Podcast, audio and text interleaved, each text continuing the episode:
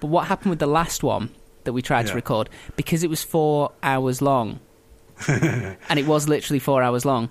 Um, it, it Ableton just couldn't handle a clip of that size, so it, it just started um, corrupting it, and it kept going glitchy, and we were going at double speed and stuff, and it was just like I did everything I could, and it just wasn't. The sound quality was the sound quality was rubbish anyway. Let's be honest, because I was sat on a couch holding the mic myself. so- Oh, were you? Yeah. Oh, bless you. Where are you now? you at ta- table? I'm, I'm sur table. Yeah. It's one of those pieces of podcasting equipment you never think they'd need to mention. You may need a Flat surface, and roughly chest height. yeah, a table of some description. Yeah, it'll be fine. What we need is to get some of the um, American American style news mics. You know, we can clip onto a t-shirt.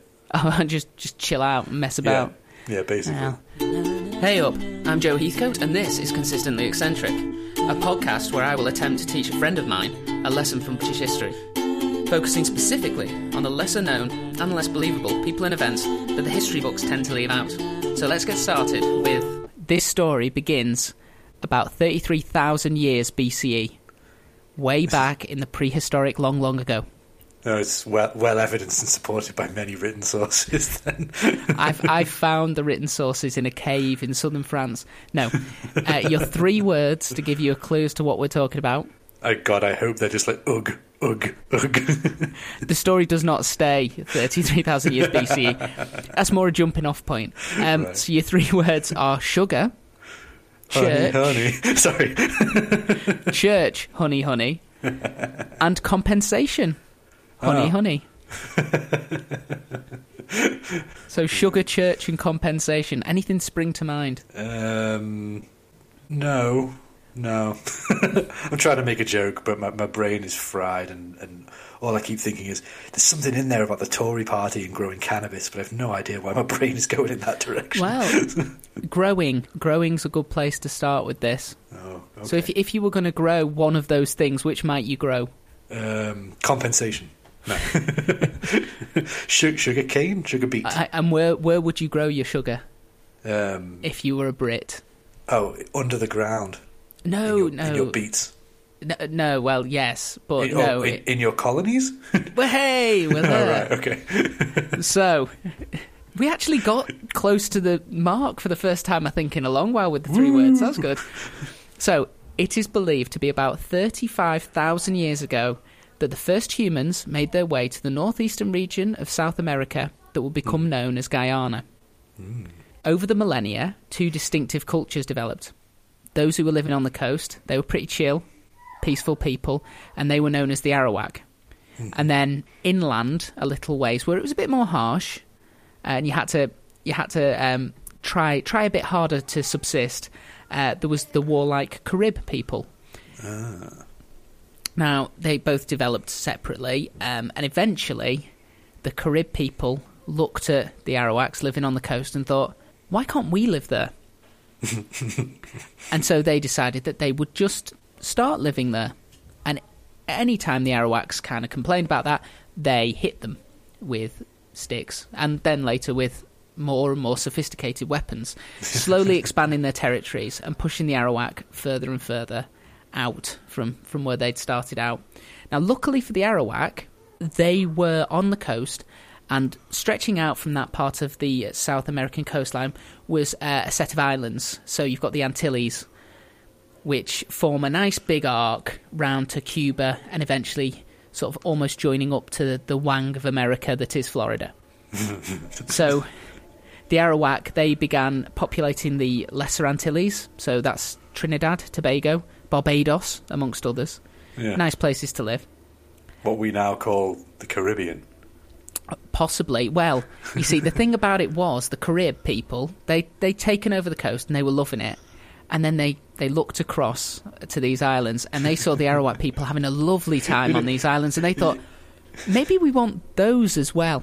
It's hilarious to me that, like, you know, it's just classic humans, isn't it? There's the warlike arseholes who, who can't get along and, like, need conflict to, to, to, to justify their existence. And then there's the peaceful people who just, like, sort of get on with things, having the nicer life, getting always beaten up by the warlike people who are like, I want your nice life, I will take it by force. Why can't I have a nice life? Blah. That's The- the- that, pretty much what was going on here. The ultimately self-defeating nature of humanity, as expressed by two Native uh, American peoples. Yeah. So just just to show you that like people are crap the world over, really. Well- if, if if they'd been the dominant culture and had come over to Europe and had you know exterminated the white the the, the northern Europeans, then things would still be crap. It would just be crap in a different way.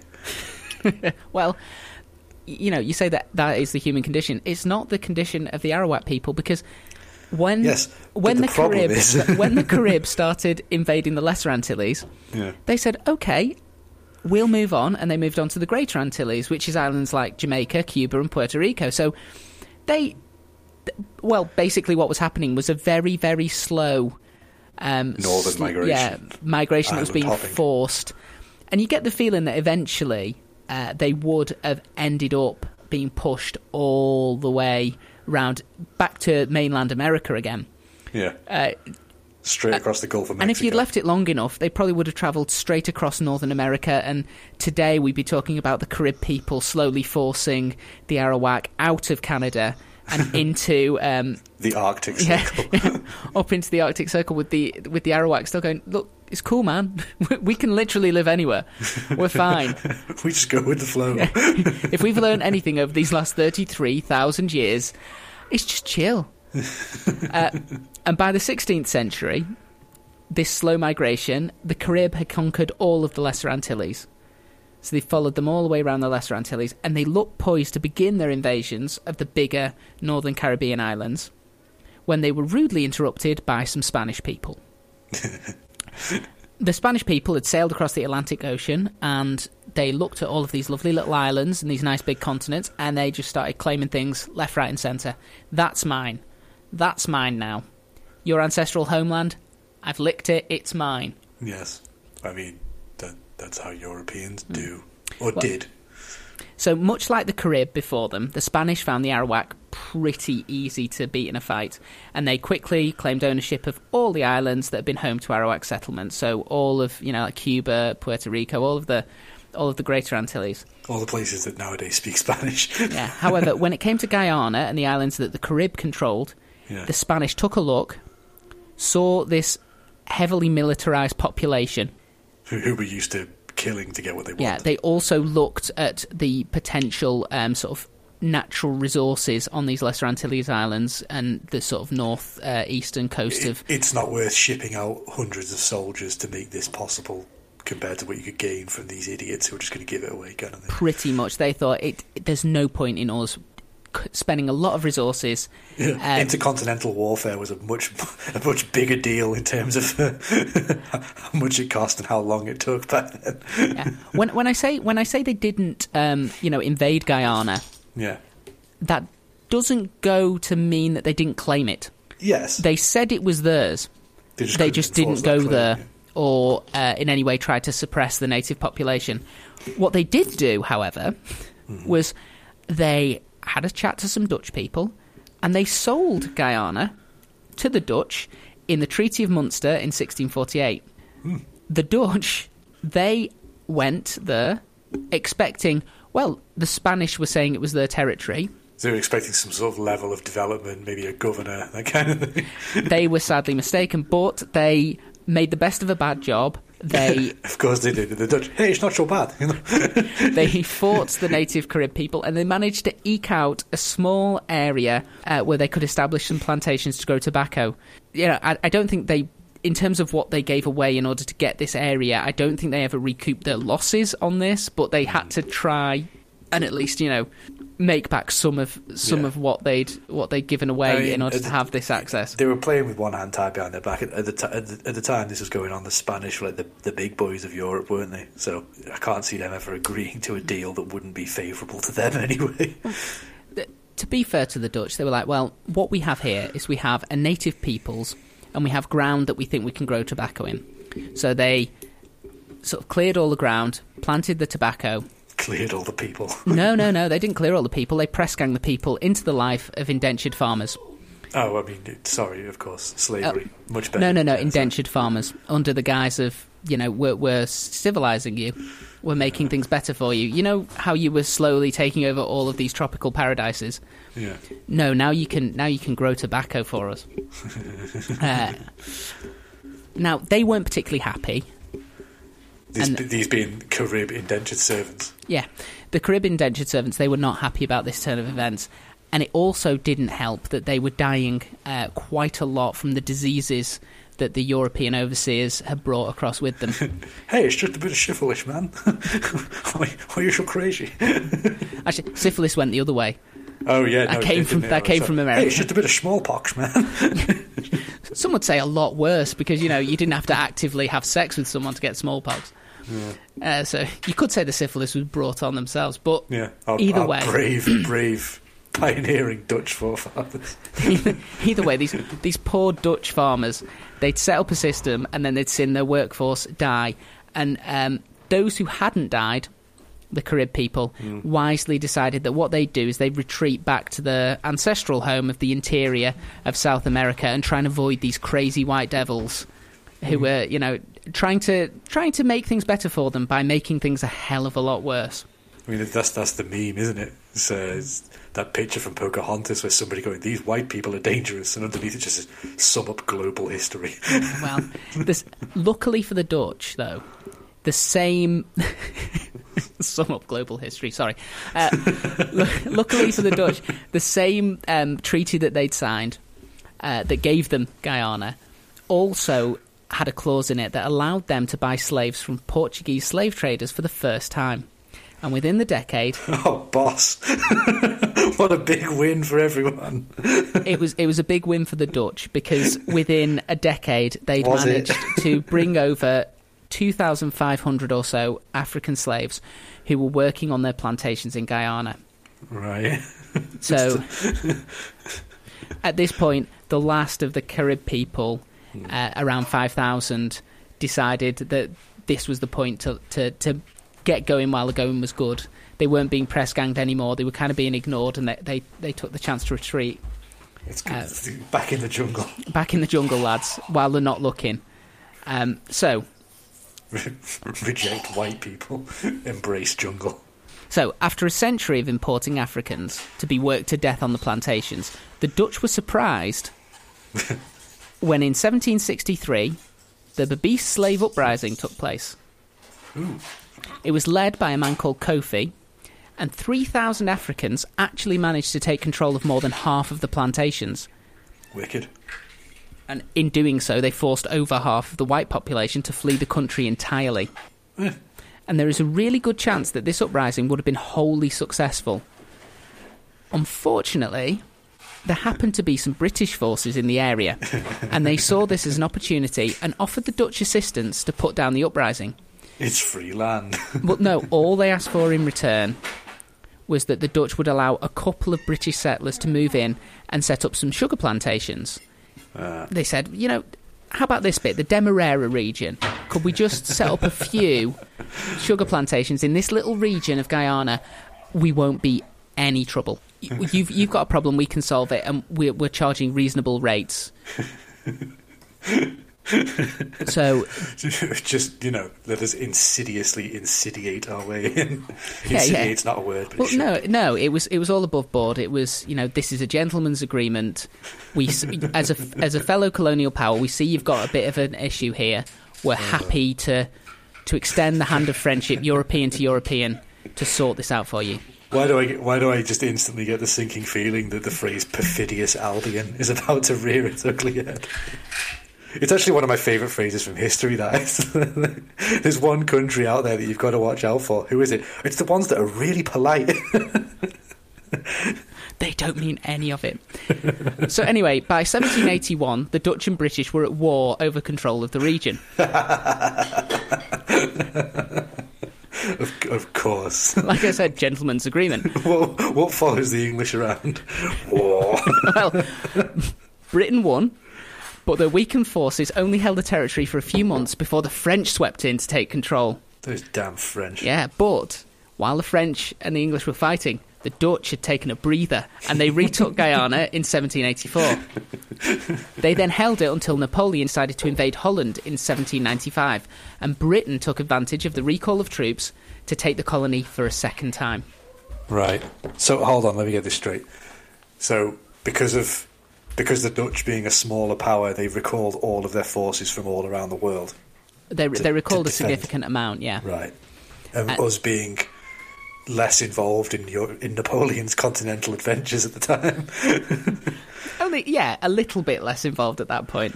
I mean, yeah, but if, if he was if he was still in Holland, that was before he went to Portugal, which means that we hadn't got Wellington involved yet. So Yeah. Oh, I I found out what Wellington was up to in India recently at this particular. Po- amazing. he But- was not a nice person. He is not a nice person, but you know he he has a he has a tactic. He has one tactic. Kill them all. Well, you, you have the feeling that if people were able to study tape back then, the way they are now in sporting events, he wouldn't have been quite as successful as he was. in in the space of you know just over a decade, uh, Guyana had been in the possession of the Dutch, the British, the French, the Dutch again, and the British again. And there Yeah. were a few more changes of ownership. Hmm. Um, though, of course, this never included the indigenous Arawak or Carib peoples. Um, until finally, in 1814, the Dutch formally withdrew their claim. Britain was now in sole control of a large part of Guyana. yeah. Obviously, they were as surprised about this as anyone. They just wanted those few plantations. Um, I swear, dear boy, They it was were- all about the sugar. they were very happy to take control of the lucrative slave worked plantations that were contained on Hang that on, by, by 1814, weren't we like anti-slavery, or was that a bit later? Oh, we'll get into that. All right. okay. In fact, we'll get into that right now. Because although it had been made illegal for British people to trade in slaves in 1807, you were still allowed to keep the slaves you already owned. Ah, so by coming into possession of a whole bunch of slaves, like Yeah, the, because the, the, also- the loophole. The other, the other bit of that loophole was anyone born into slavery was also allowed to be kept as a slave, which seems very cruel because you have this group. So in theory, you could forcibly breed slave, like you know, In theory, keep, but- keep slaves. practically you didn't have to because you had these communities that you were keeping separate from the white people anyway. So they were very insular communities. Right. So um, it- and they had very little uh, in terms of entertainment or things that they could do. And they were breeding anyway. Is essentially what you're saying. I, mean, that sounds. You, know what I'm saying. I'm not, I'm it was like, it was the know- one small, you know, amount of joy that they could take in life. Yeah, I'm not, I'm not trying to dehumanize them by saying that. Yeah. You, know what I mean. I do. So that that was the problem. Yeah. Was if if the They entire were, they, were, they were population trapped basically being Yeah. slaves forever and producing more, and like their children mm. would become slaves. You know, so on. there was a there was a, an opportunity if they'd have all said, "No, do you know what? We're all going to be chased, and we're all Yeah. going to allow our family lines to die out because then there will be no more slaves." But actually, practically Yeah. asking someone who has nothing to Yeah. forego one of the few No, pleasures yeah, in their life, is- especially especially zero basic education. Like, Oh, yeah. know, mo- moral positions and philosophy don't arise in, in a vacuum. well, that also comes up um, quite soon after this. So. oh, well, there you go. At about the time the British were consolidating control of the region, a born slave It's 1812. The British were consolidating control of the sea. Everywhere was the their regions, region. yeah. Okay, so they were also consolidating this particular region. Uh, a born slave by the name of Jack Gladstone was 18 years old and struggling to come to terms with the whole being owned by another human being thing. His father was a carpenter called Quamina, who was held in very high regard by the other slaves on the plantation where he worked, which, as a bit of a kick in the teeth to all of those slaves, was named Success. So he worked on the Success plantation. This is an Arbeit Macht Frei vibe there, isn't it? Well, Quamina, he'd made the best of it. He was a deacon at the missionary chapel, which had been set up on the neighbouring plantation, and he'd been taught to read and write by the Reverend John Smith. God, the human spirit is just ridiculous, isn't it? like, that's the worst part. Like, if if humanity had a tendency to give up and die out, things would actually be a lot better Mm. because we'd have long ago realised that it, you know we don't persevere through adversity. Therefore, you have to make things better. but because we keep on persevering through adversity, people, the crappier end of humanity, have license to just keep making things terrible because well, they survive. Well, he was he was trying to make things better was Quamina because he taught his son Jack to make barrels. So his son was a cooper, and as a result, Jack was able to enjoy a greater degree of freedom than the slaves who worked in the fields. So he didn't have as much oversight. He was considered to be, you know, a skilled tradesman. yeah, a skilled a skilled labourer, yeah. slave instead of uh, a field working slave. So he had certain um, benefits to that that his dad had given him. Yeah, in demand, he probably could travel to other plantations, what needed barrels making and such. Now, amazingly, for a, for a, you know a, a, a civilizing force like the British, uh, the plantation owners had been completely against allowing the slaves to become Christians or to learn to read and write. They didn't want that to happen. They argued that this might make them, you know, this this ability to to read different texts and to sort of start to form opinions might help the slaves to see themselves as entitled to things like dignity and maybe even freedom, which would be terrible. Yeah, Uh, imagine the, imagine the profit margin. Well, it would only lead to issues, wouldn't it? Yeah. Ultimately, there'd be some difficult conversations down the line if that happened. Um, Someone might have to say sorry. Jesus Christ, what a what a terrible thing.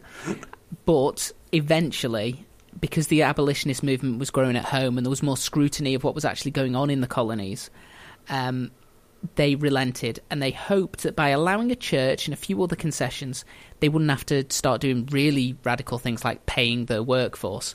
So it was one of those only when the gun was literally held to their heads would they give the tiniest concession. Yes, that, that tends to be how the bastards of history work. We, we don't seem to learn this lesson. Nice people. Now, for the most part, the slaves who were working on the plantations in Demerara, they were content to pursue non-violent means of improving their conditions. They were uh, appealing to the sympathetic um, members of the white settlers to make representations for them in Parliament. So they would pass their stories on to um, the abolitionists who would come Yeah. out to visit and would hope that by those people going back and telling the story, eventually um, change would change would happen. Justice by the long route. Yeah. Uh, Jack himself wasn't particularly bothered about um, the abolitionist movement at this point. He was 18, he had other things on his mind. In fact, he got married in 1812 at the age of 16 to a slave on the neighbouring plantation of Le Resouvenir. And that's how I'm going to pronounce it. It's R E S O U V E N I R. So, as far as I'm concerned, it's Resouvenir. R E S. Could do that again. O U V O U V E N I R. E N I R. And I'm saying it's Resouvenir. A souvenir. Yep. So, a neighbouring plantation, he met a, lovely girl called Susanna. And he was good looking, 6'2, and his position of relative privilege made him seem like quite a catch. Unfortunately for Jack, as with all slaves, he was forced to live apart from his new wife because they were owned by different people. Yeah, well, you know. Uh, it's, it's purely logical in crazy world. you know, th- they've been good enough, the two plantation managers, to, allow them to married. marry, Yeah. uh, and they were allowed to meet up on a Sunday. Good God, it's like letting your chair marry your fridge.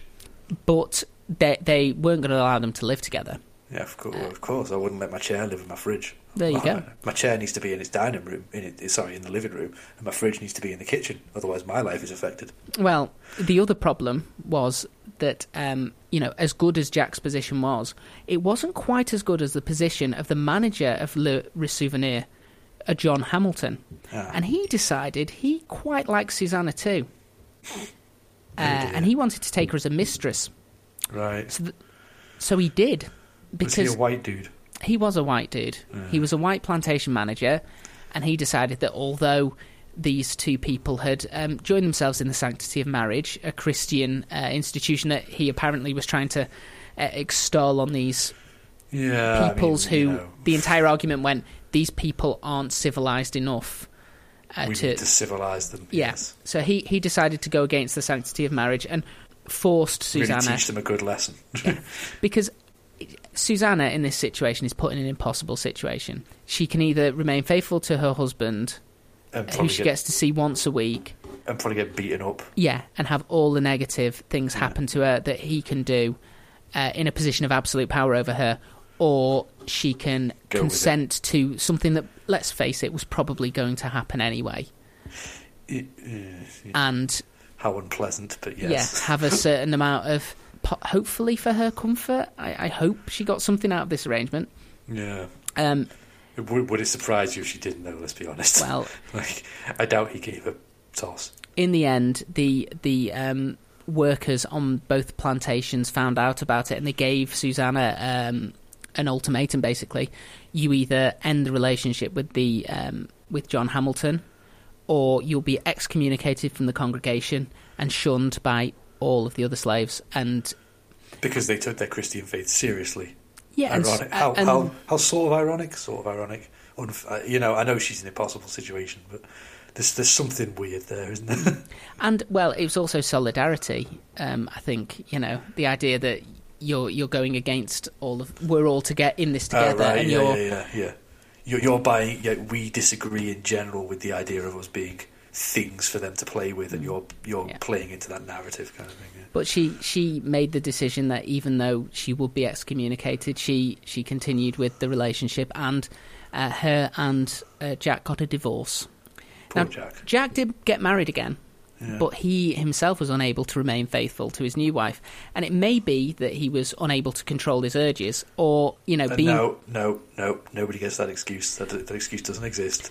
Well, No. I was going to say being kind to him. It may just be that it's you know the entire institution of marriage rings a bit hollow when you, you have to live separately to your wife. You could be sold or transported somewhere else at any moment. And the last time you got married, uh, your wife was just claimed by another person as a piece of property, and you were powerless to stop it. Yeah, and she, despite us not knowing the exact circumstances, you know, f- probably from his point of view, went along with it willingly. You know, like, Mm. Even though that- that really probably was stuck- probably equally as Yes, yeah, I'm sure, but like, condition. but like, you know, given that he's not seeing her very often to like talk these things through, he's probably, you know, in a situation where there's high emotions and stuff. You tend to sort of create your own narrative, don't Yeah. you? That's that. I think that is a very human human Yeah. condition. Yeah. No, this all has to make sense to me, and it's all Yeah. being done to me. Yes. I'm not. I'm not just a poo stick in the river of fate. Malog.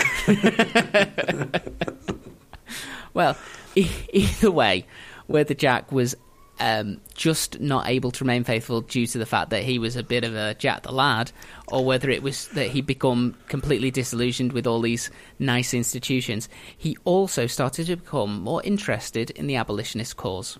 Convincing himself that the 1807 ban on the slave trade and the opening of the church in 1808 were signs of an inevitable push for emancipation that could come at any moment. So I he, mean, hopefully, when we get there, we'll let you know. Unfortunately, the only thing that matters more than the dignity of human life is money, and money talks.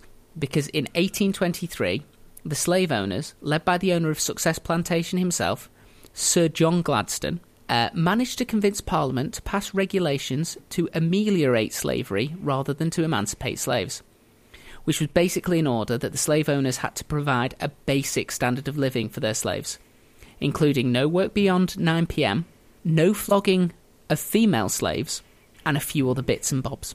So, again, it was that we will appease you the minimal that we can get away with. Yeah, the cheapest possible way.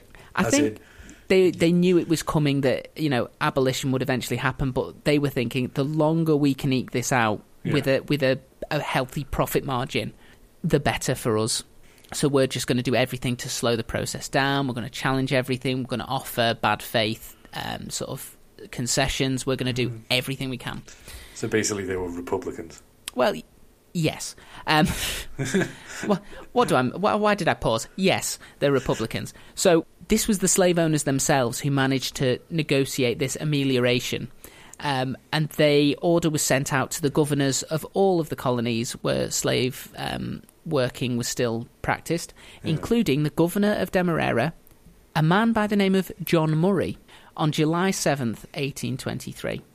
Now, unlike the governors of the other colonies who were sent this amelioration sort of statute, Murray chose not to implement the new regulations straight away, and he put it off for a month, specifically so that he could discuss the matter in detail with all of the plantation owners about whether they really wanted to do this. And even when he accepted that the new regulations would have to be implemented, he didn't bother to make a public announcement um, to to let you know the slaves who were going to benefit from these amelioration, um, you know, changes. No. The British had, of course, forgotten that their households were full of uh, indentured slave workers, uh, and these slaves could hear things. Yeah. Oh my god. and they picked up bits of the conversations from behi- that were going on behind closed doors and because they weren't being fed any actual official information they come to the conclusion that the orders from parliament that they kept hearing about We're Were- to free them, of yeah. course. that the british were you know or had been ordered to free all of the slaves with immediate effect Oh dear. so what what you have now is you have a group of privileged white people who don't want to tell the slaves that they have to let them stop work at 9 p.m. And not flog the women. Yeah, and because they wouldn't just tell the slaves this and just start to follow these minimal concessions, the bits of hearsay that that the slaves that are you know hearing, they've added it up and said, well, the only reason they will keep all of this so hush hush is because they don't want to tell us that we're free men now. They don't want to lose their labour. Jack Gladstone definitely heard the rumour, and he was immediately sure that it must be true. It fit perfectly with his worldview that this was an inevitability and it was coming sooner rather than later. Uh, and as a result, he wrote an open letter to the congregation of the church, informing them of the new law that had given them freedom and critically didn't exist. Um, though he had a reputation as a bit of a wild man. Um, he was a womanizer. He would tell tall tales. Um, he was very opinionated. I imagine that if if you see, met him, see to- the way the way you describe him, he's like what I'm seeing is The Rock from when he was a WWE wrestler. either that or the guy when you go into a bar who is at six, Half drunk, yeah, yeah. six p.m. already wobbling, uh, and will-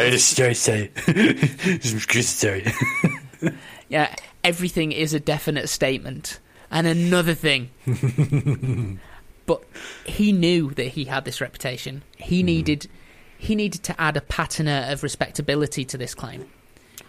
right. So- he- I'm guessing he forged a signature. He forged his father's signature.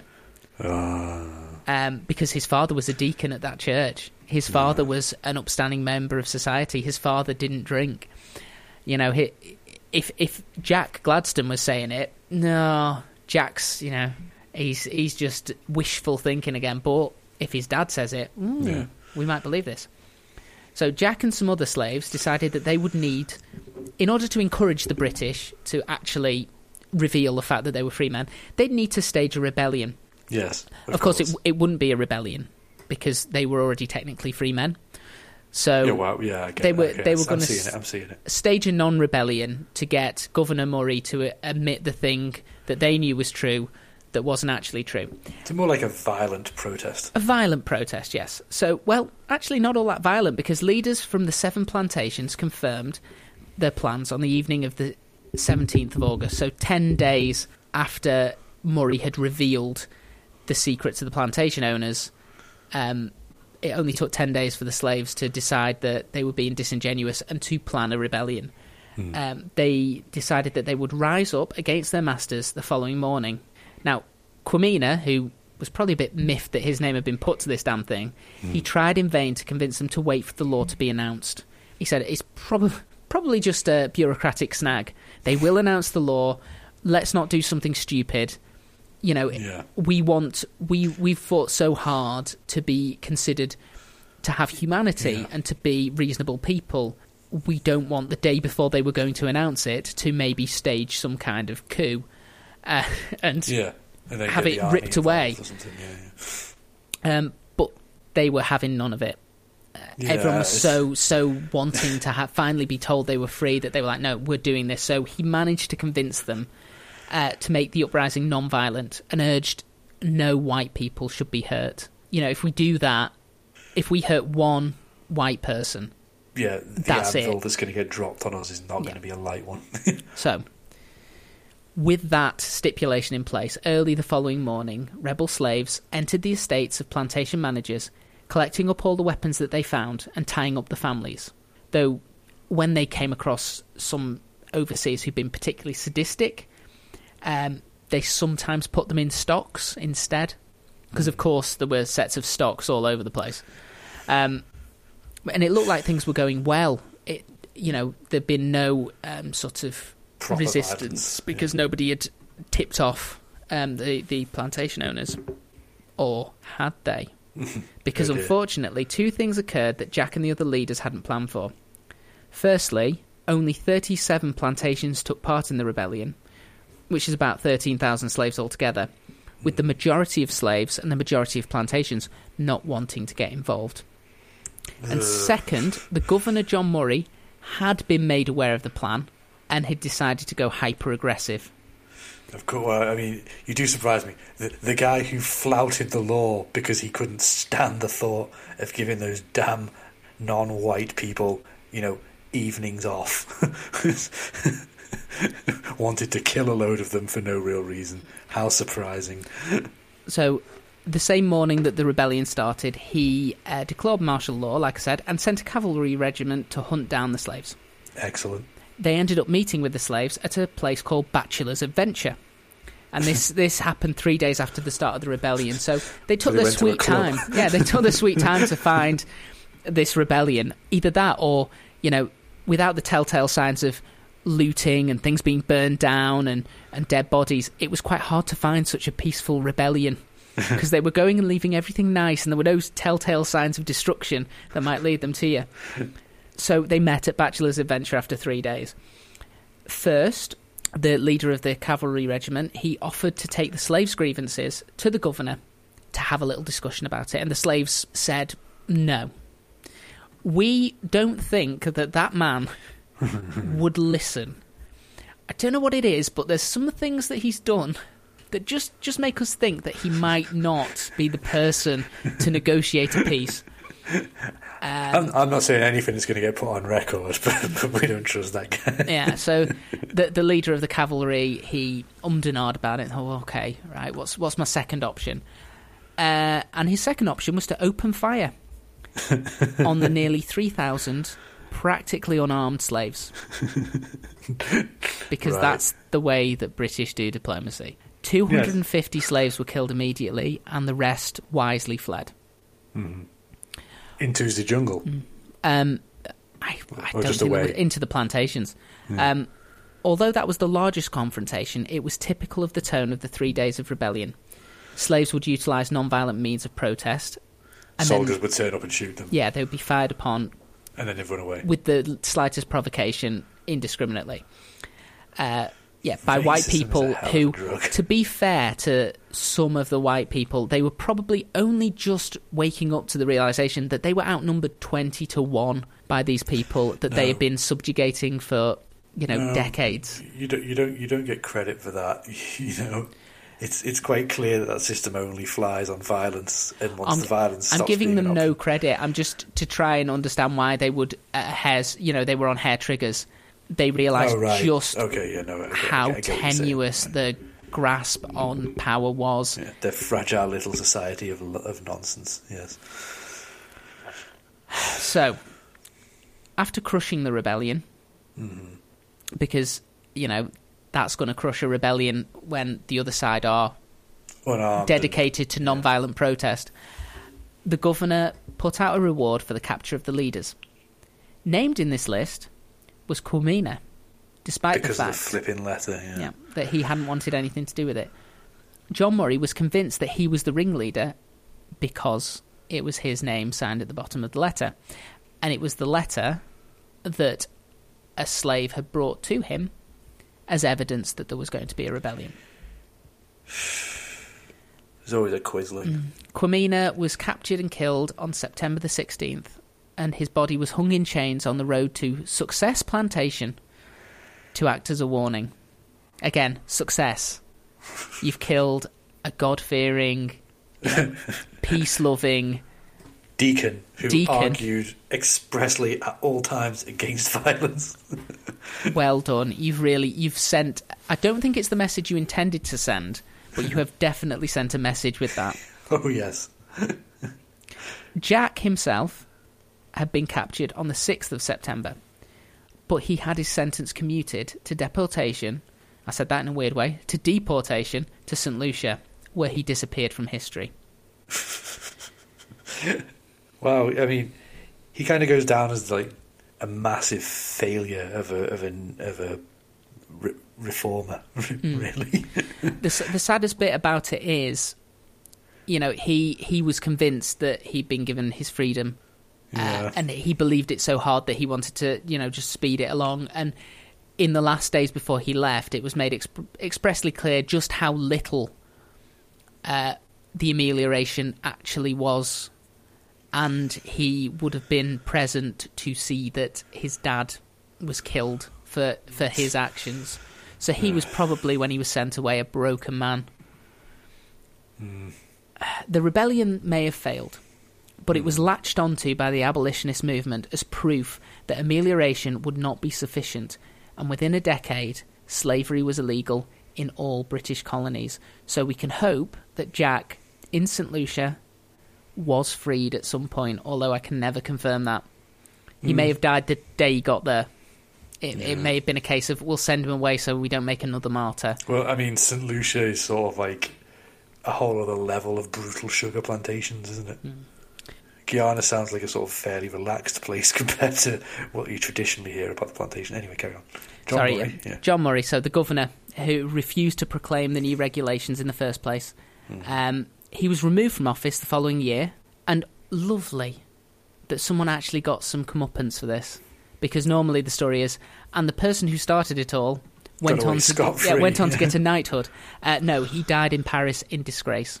Yeah, I imagine the disgrace was more you made us look bad than, than you did you did wrong things. But Oh, I didn't even mention, did I? Um, uh, John Smith, the um, the owner? no, no, John Smith. He was the uh, missionary at the church. oh yeah, um, John Murray had him arrested as well and was going to try him as a leader of this rebellion, based mainly on the fact of you said we needed to teach them to read and to, to, to, to study the Bible. and now look what's yeah. happened. and John Smith died awaiting trial.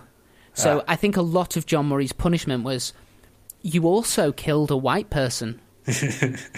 you killed a vicar. What the Yeah. hell's wrong with you? I'm gonna kill all the vicars. Um, so, he, yeah, that's that's what happened there. Um, and so, Do you remember killing vicars in September? and the other person we need to we need to catch up on because it's very important to the end of the story to tie it all up. yes. You know, Jack's namesake, Sir John Gladstone, the owner of the plantation, who never set foot on the plantation but was able to argue strongly against any kind of reforms. Oh shit! I know who he is. Well, he was eventually forced to free his slaves in 1833. Yeah. However, this was not done out of the goodness of his heart, and it was not Yeah. done to follow it. It I, was, I know exactly how this story yeah, ends. it was done on the condition that he be paid compensation. Fairly large amounts of compensation. Well, as, as he was the largest slave owner at the time, the In the payout British for him yeah. was over one hundred thousand pounds, which equates to about twelve million today. It was the largest given to any former slave owner, and the government only finished paying off all of these claims in 2015. what? Yep, in 2015. And I know what you're going to ask. You're going to ask, well, how was how was John Gladstone, Sir John Gladstone, the the upstanding, you know, knight of the realm, going to continue to produce sugar if he didn't have a workforce? Was he going to hire a workforce? Was he going to take these newly freed slaves and offer them a union and good terms and conditions? No. What he was going to do, and what he did, was shrug his, shou- shrug his shoulders Sell and then trick a bunch of Indian workers um, to come and work for him by promising them healthcare, education, comfortable accommodation, all of which was a complete lie. He provided subsistence wages, um, which, to be honest, could only be spent in shops and things that he owned on the properties. yeah, kept um, him drunk probably. Would you believe that this led to further revolts? Yep. And the best thing, the best thing about it all is John Gladstone's son, Yeah.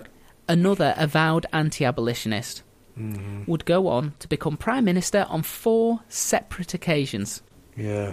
Gladstone, the only Scouse prime minister. Well, it's a story for another time. So that is the story. Did he of- stay an anti-abolitionist? Like, he never he never tried to bring slavery back, did he? No, uh, he was an anti-abolitionist, but I don't think he was shrewd enough politically that he wasn't going to try and reintroduce it. He, he was like his dad. He was like, "Let's eke as much out of this as we can, make as much profit as we can, and then we'll move on to the next con, the next way that we can." Um, Isn't he remembered as being like fairly like pro-poor? I suppose pro-white poor is a different matter, isn't it? yeah, and it's also very easy to be pro-poor when you personally are, uh, you know, one of the richest, yeah, one of the richest people in the country. Yeah. You can you can toss out a few things that aren't going to affect you that look good on paper.